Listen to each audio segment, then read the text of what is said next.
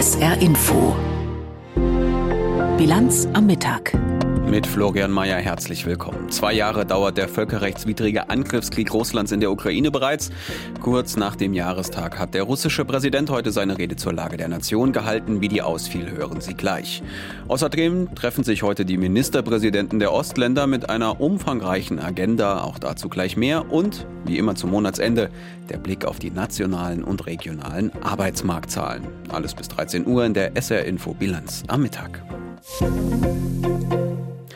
Um 10 Uhr deutscher Zeit sollte sie eigentlich beginnen. Der russische Präsident ließ sich aber etwas Zeit und startete mit etwas Verzögerung mit seinem Blick auf die aktuelle Situation seines Landes. Und schon gleich zu Beginn machte Putin klar, dass seine Definition von seinem Land durchaus eine andere ist als die etwa der Ukraine oder dem Rest der westlichen Welt, als er die Bewohner der Ostukraine pauschal als seine Landsleute begrüßte. Mehr zur Rede Putins von Björn Plaschke.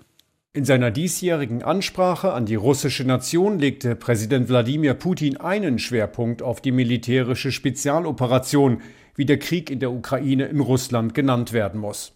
Er ehrte die gefallenen Soldaten, die nach seinen Worten gegen den Narzissmus gekämpft hätten, mit einer Schweigeminute. Dann fuhr Putin umso wortreicher fort, Russland werde alles dafür tun, den Kampf bis zum Sieg weiterzutreiben und er drohte erneut mit dem Einsatz von Atomwaffen. Die strategischen Nuklearstreitkräfte sind vollständig für den garantierten Einsatz bereit, sagte er wörtlich. Der Westen wolle die Entwicklung Russlands nur aufhalten. Er brauche Russland als ein Gebiet, in dem er tun und lassen kann, was er wolle. Dem müsse Russland etwas entgegensetzen, einen eigenen Weg, ausgehend von den russischen Traditionen und Werten. Möglicherweise auch deshalb legte Putin in seiner Rede einen zweiten Schwerpunkt auf das Thema Familie. Großfamilien zu schaffen solle Strategie bleiben und Norm werden mit Finanzhilfen wie Steuererleichterungen und günstigen Krediten. Der französische Präsident Macron hat diese Woche durchaus für Aufregung gesorgt. Sein Vorschlag, westliche Militäreinheiten könnten ja auf ukrainischem Boden eingesetzt werden, nachdem ein sehr deutliches und auch schnelles Nein dazu aus dem Bundeskanzleramt kam, versuchte Macrons Außenminister Séjourné noch zu beschwichtigen. Es gehe ja mehr um Dinge wie etwa die Hilfe bei der Minenräumung, also nach französischer Lesart kein Eingriff in den Krieg direkt. Die rote Linie der NATO verschob das aber auch nicht. Aber drumherum wird vorgebaut, wie in Litauen. Dorthin will Deutschland in den kommenden Jahren eine komplette Brigade schicken, voll ausgestattet und einsatzbereit und dauerhaft dort stationiert. Ein Teil des Großverbands soll aus Oberfichtach in Bayern kommen. Die Panzergrenadiere dort hatte Verteidigungsminister Pistorius gestern besucht. Mario Kubina war dabei. Eine Schießübung bei den Panzergrenadieren in Oberfichtach. Ein Bundeswehrstandort in der Oberpfalz, an dem die Zeitenwende besonders sichtbar wird, wie Boris Pistorius sagt. Der Verteidigungsminister erinnert daran, dass es von hier aus nur ein paar Kilometer bis zur tschechischen Grenze sind. Hier weiß man, was das bedeutet, wenn man Ostflanke ist über viele Jahr, Jahrzehnte bis zum Ende des Kalten Krieges. Und hier weiß man, was es bedeutet, wenn im Hinterland nach den ersten eigenen Truppen Amerikaner gestanden haben, die abgesichert haben. Wir werden quasi in Litauen die Amerikaner sein. Womit er auch gleich die Größe der Herausforderung umreißt. Fast 5000 Soldaten will die Bundeswehr nach Litauen schicken. Sie sollen auf Dauer dort stationiert sein und nicht nach ein paar Monaten abgelöst werden, wie sonst bei Auslandseinsätzen üblich. Rund 600 Männer und Frauen leisten in Oberfichtach ihren Dienst. Wie viele am Ende bereit sind, ins Baltikum zu ziehen, das ist noch offen. Sehr viele Soldaten warten einfach noch ab, welche Rahmenbedingungen geschaffen werden, sagt Ralf Georgi, der Kommandeur des Bataillons. Gibt es passende Wohnungen, Kitas, Schulen? Und wenn die Familie hier bleibt, kommt man dann regelmäßig nach Hause? Wird Trennungsgeld gezahlt? Solche Fragen muss die Bundeswehr noch klären. Schon jetzt zeichnet sich aber ab, dass etliche Soldaten freiwillig nach Litauen gehen würden. Wir liegen jetzt ungefähr bei 50 Prozent, die ohne zu wissen, welche Rahmenbedingungen auf sie zukommen, sagen, sie könnten sich vorstellen. Einer von ihnen ist Hauptfeldwebel Alexander K. Letztendlich bin ich, diene ich mein Land und somit diene ich auch Europa und Europa ist auch Litauen. Natürlich möchte auch er wissen, wie die Bedingungen bei der Litauen-Brigade sein werden. Grundsätzlich glaubt er aber, gut vorbereitet zu sein. Auch auf die neue sicherheitspolitische Realität durch den russischen Angriffskrieg gegen die Ukraine. Ich war in Afghanistan und realer geht's nicht. Bis zum Sommer soll klar sein, was die Soldaten erwartet, die sich für die neue Brigade entscheiden. Das verspricht Pistorius bei diesem Besuch. Die Gespräche mit den Soldaten seien sehr offen gewesen, sagt der SPD-Minister. Und, was er hier gehört habe, bestärke ihn in dem Eindruck, dass die Brigade Litauen auf dem guten, auf einem sehr, sehr guten Weg ist. Der Zeitplan steht jedenfalls. Im April soll ein kleines Vorkommando nach Litauen geschickt werden, gefolgt von einem Aufstellungsstab. Nächstes Jahr beginnt die eigentliche Verlegung. Ende 2027 soll die Brigade voll einsatzbereit sein. Die Panzergrenadiere aus der Oberpfalz steuern den Schützenpanzer Puma bei und aus Augustdorf in Nordrhein-Westfalen kommen Kampfpanzer vom Typ Leopard 2. Klar ist, die neue Brigade wird viel Geld kosten für Ausstattung und Personal. Das ist nicht umsonst. Also das weiß auch jeder. Sagt Pistorius und meint nicht zuletzt den Finanzminister von der FDP. Die Gespräche innerhalb der Regierung laufen, bisher ohne konkretes Ergebnis. Zum nächsten akuten Krisenherd. Wie konnte es zum Terrorangriff auf Israel am 7. Oktober vergangenen Jahres kommen? Eine Frage, die Israel nachvollziehbar immer noch umtreibt dem Zufluchtsort für Juden und Jüdinnen, dem Kern des Zionismus. Ein renommierter israelischer Historiker, Moshe Zimmermann, räumt nun mit der Glorifizierung dieses Zionismus auf. Er sieht den Tag des Pogroms der Hamas gegen die Israelis als Versagen des Zionismus. Verantwortlich sei nicht nur die Hamas, sondern auch die Führungsriege der israelischen Politik. Julio Segador über Zimmermanns neues Buch Niemals Frieden, das morgen erscheint, ausschließlich in Deutschland. Es ist das Versprechen, das der Zionismus gab. Israel ist die Heimstätte für alle Juden auf dieser Welt. Der Zionismus als Antwort auf die weltweite Verfolgung und Bedrohung von Juden. In ihrer Heimstätte in Israel sollten sie sich sicher fühlen. Und dann kam der 7. Oktober. Ein Pogrom nicht nur, aber vor allem an Juden auf eigenem Boden. Etwas, was kein Israeli für möglich gehalten hätte.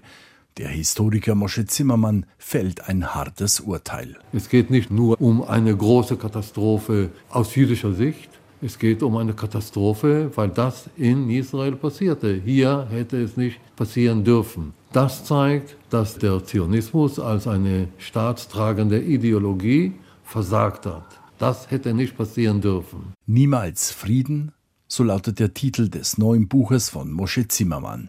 Der renommierte Historiker stellt darin Thesen auf, die in Israel nicht jedem gefallen dürften, etwa wenn es um die Vorgeschichte des 7. Oktober geht.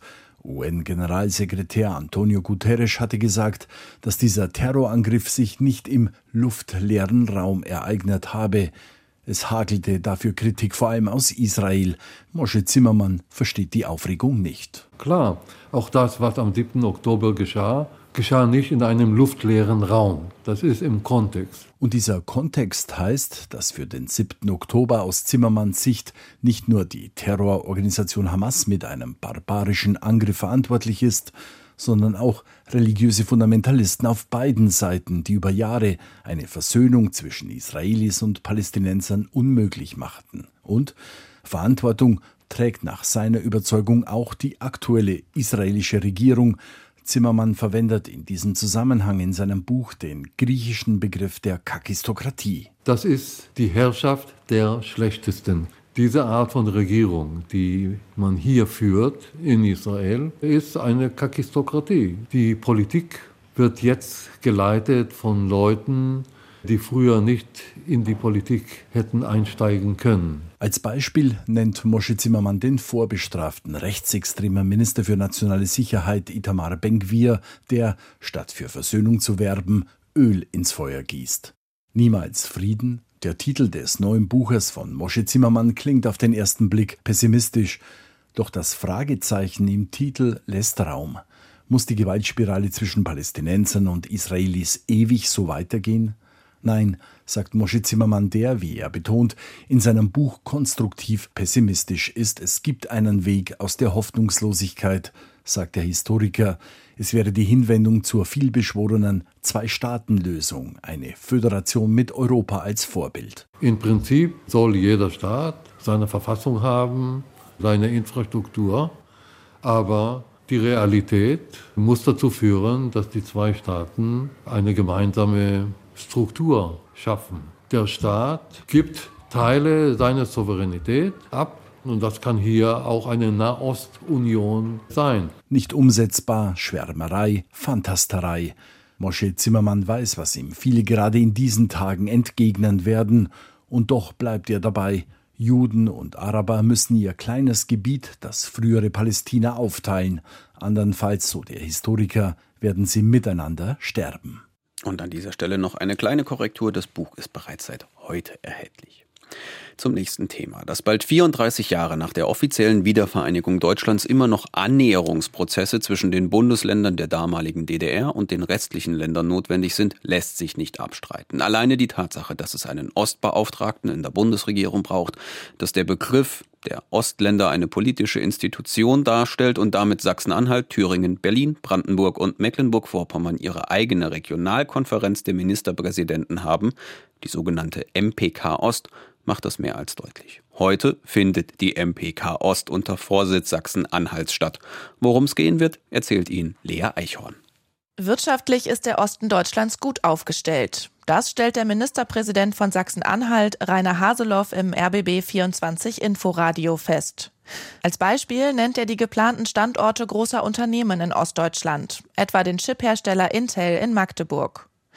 Gleichzeitig warnt der CDU-Politiker aber davor, wirtschaftliche Erfolge der Vergangenheit in den aktuellen Krisen zu gefährden.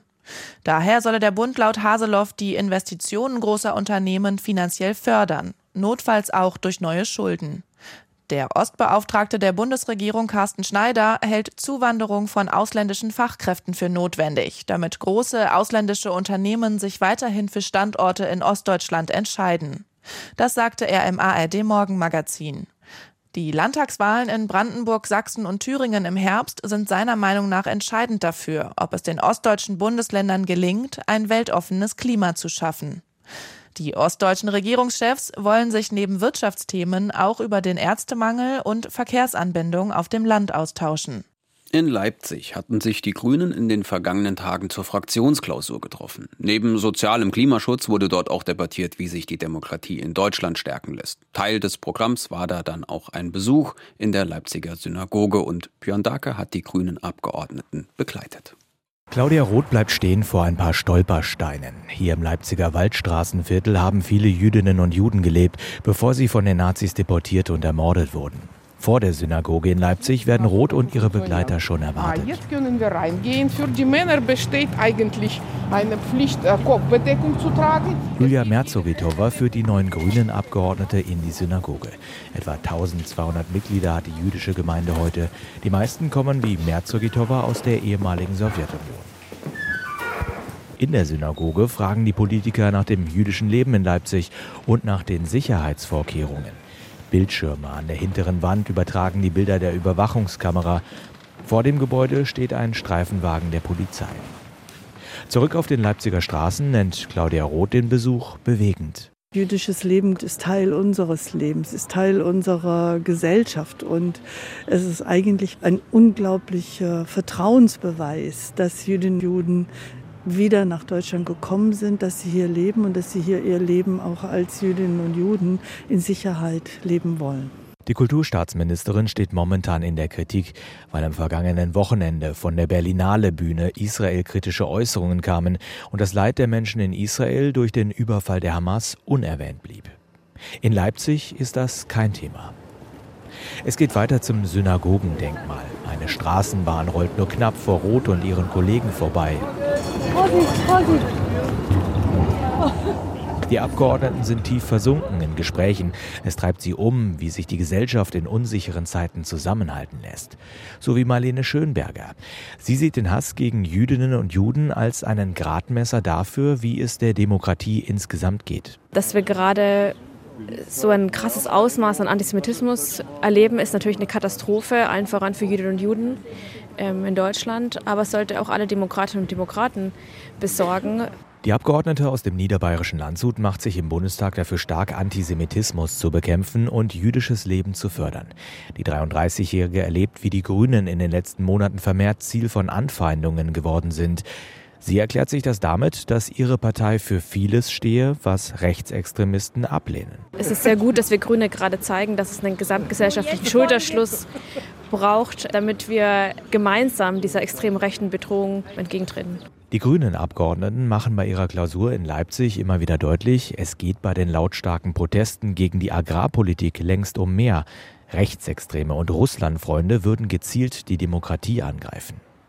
Für Claudia Roth ist deshalb der Blick zurück so wichtig, um daraus zu lernen. Das macht uns immun genau gegen solche Versuche, indem wir sagen, wir erinnern uns und diese Erinnerung ist Voraussetzung dafür, dass wir eine demokratische Zukunft erhalten und stärken und verstärken können. Die großen Demonstrationen für die Demokratie in den vergangenen Wochen sehen die Grünen dabei als Rückenwind.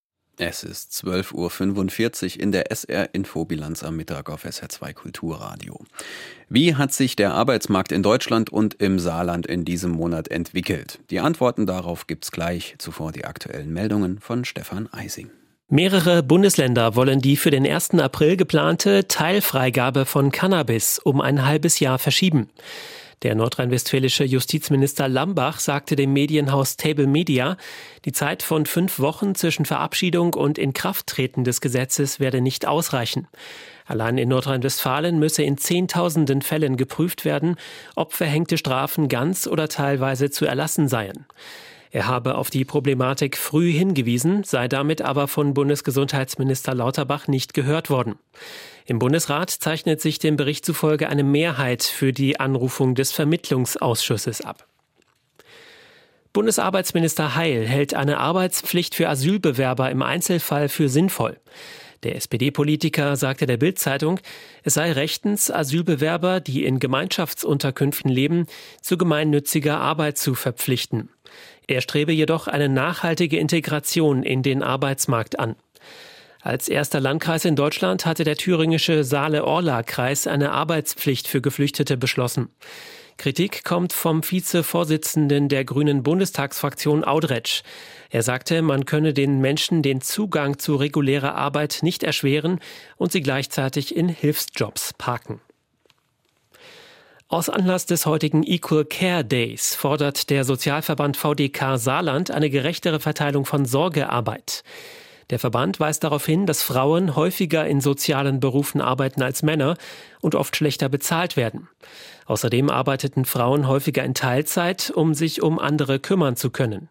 Die VDK-Landesvorsitzende Hype rief dazu auf, Berufe, in denen mehrheitlich Frauen arbeiten, besser zu entlohnen und Minijobs einzudämmen.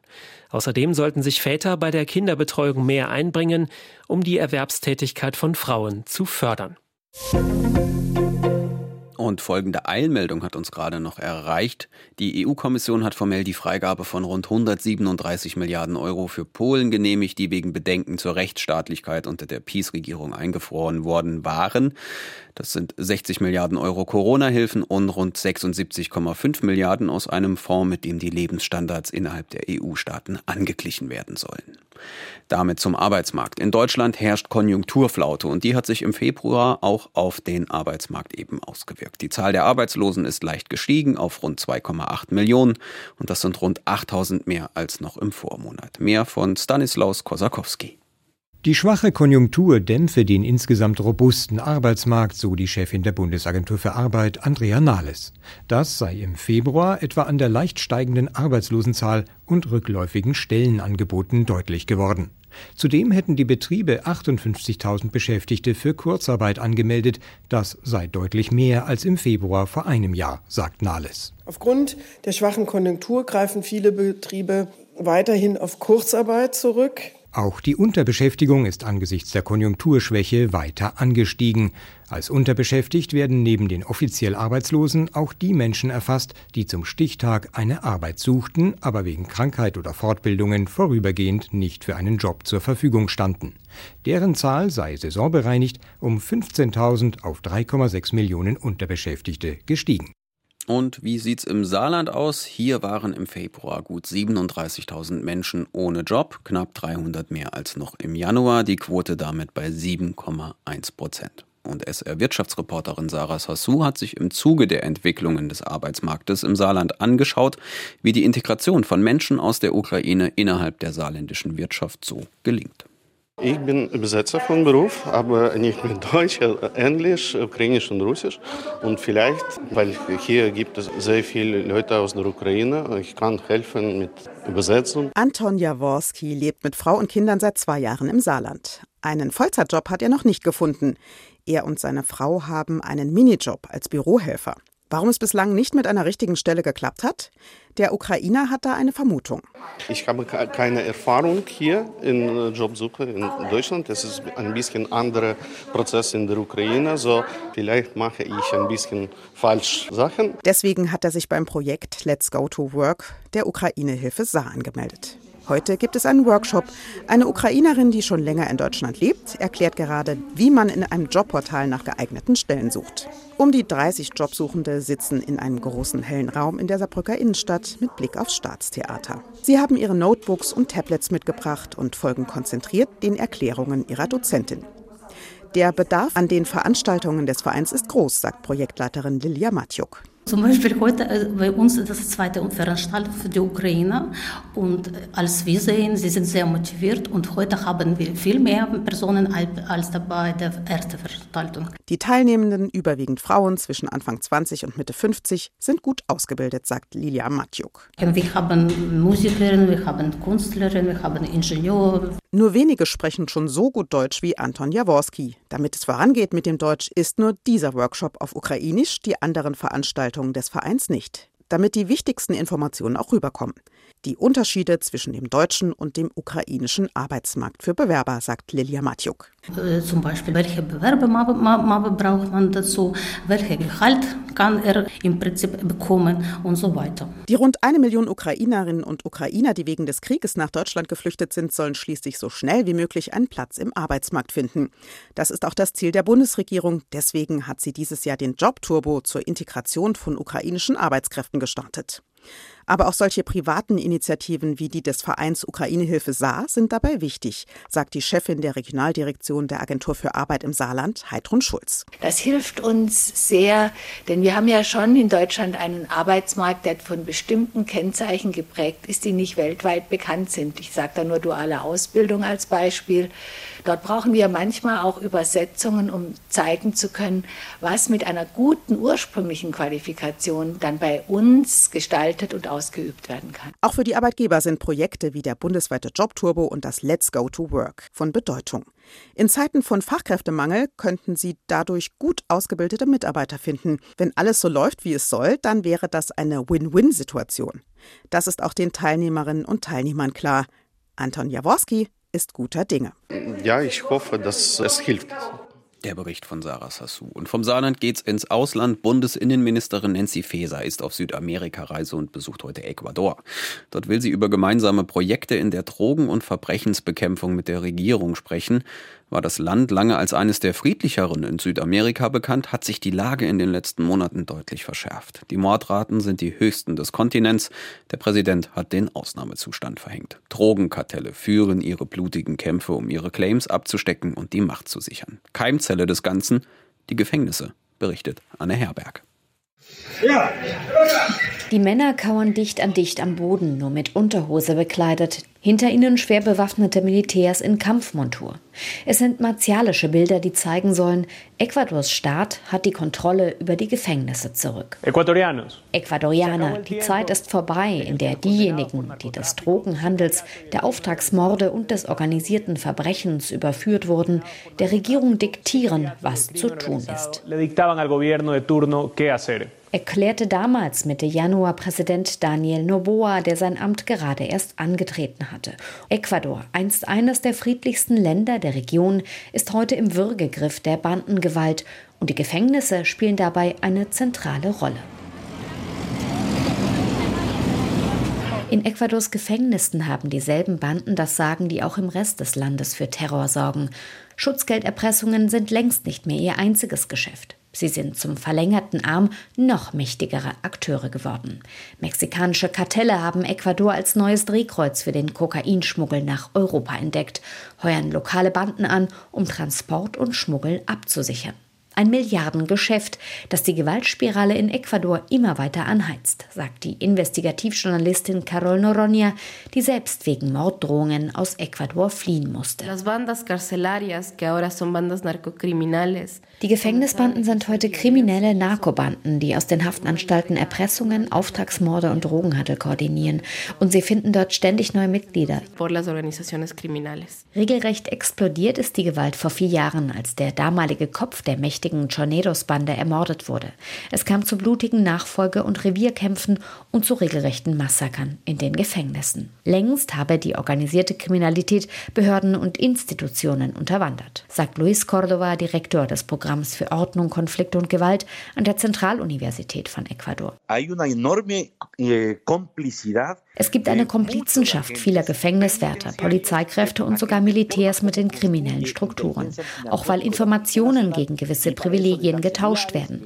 Deswegen gibt es oft einen Gewaltausbruch, wenn größere Drogenfunde gemacht werden. Im Dezember nun kündigte die Generalstaatsanwältin die Operation Krebsgeschwür gegen die korrupten Strukturen an. Dazu wurden bei Razzien auf der Straße rund 6000 Personen festgesetzt. Mit Erfolg, so scheint es. Um 30 Prozent gingen die Gewaltverbrechen im letzten Monat zurück. Menschenrechtsanwalt Fernando Bastias bleibt dennoch sehr kritisch gegenüber Noboas Politik der harten Hand. Dass Präsident Noboa den Banden den Krieg erklärte, wird von einer Bevölkerung, die jeden Tag unter den Folgen der Gewalt leidet, positiv aufgenommen. Aber es sind eher mediale, keine neuen Konzepte. Denn das Militär wurde schon mehrmals eingesetzt. Aber laut Verfassung kannst du ein Land nicht dauerhaft militarisieren. Was passiert also, wenn sie in die Kasernen zurückkehren? Dann sehen wir, ob die Politik nachhaltig war. Stattdessen erreichen die Menschenrechtsorganisationen erste Berichte über Gewaltexzesse der Sicherheitskräfte, Folterungen in den Gefängnissen. Währenddessen hat Präsident Noboa für April eine Volksabstimmung über seine Sicherheitspolitik einberufen. Dabei soll es unter anderem um eine Erweiterung des Einsatzes des Militärs im Inland gehen.